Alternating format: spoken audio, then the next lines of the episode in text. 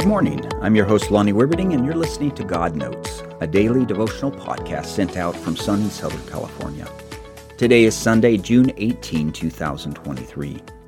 Our text today finds Jesus in a confrontation with the Pharisees. The Pharisees were a group of religious leaders in Jesus' time who had a lot of influence.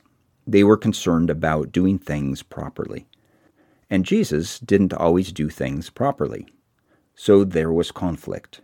The conflict this time is over who Jesus hangs out with.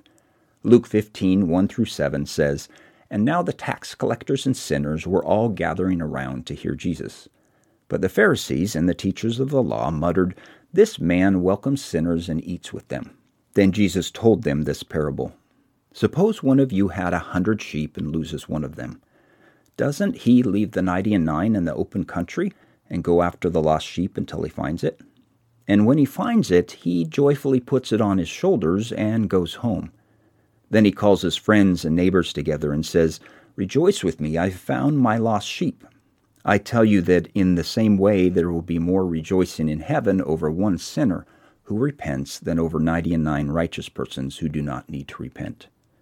The kingdom of heaven and the heart of God is not so concerned about doing things properly. Heaven is not so concerned about appearances, about being thought of as a good Christian.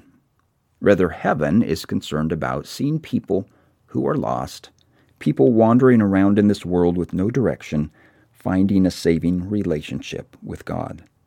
Heaven wants people saved. To do that may require putting your reputation on the line.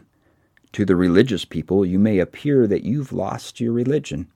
You may hang out in questionable places and rub shoulders with messed up people. But that's okay. The Son of God did it.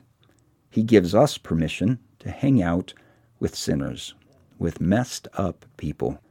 Those are the ones God wants to save. May God bless your day. We'll talk again tomorrow.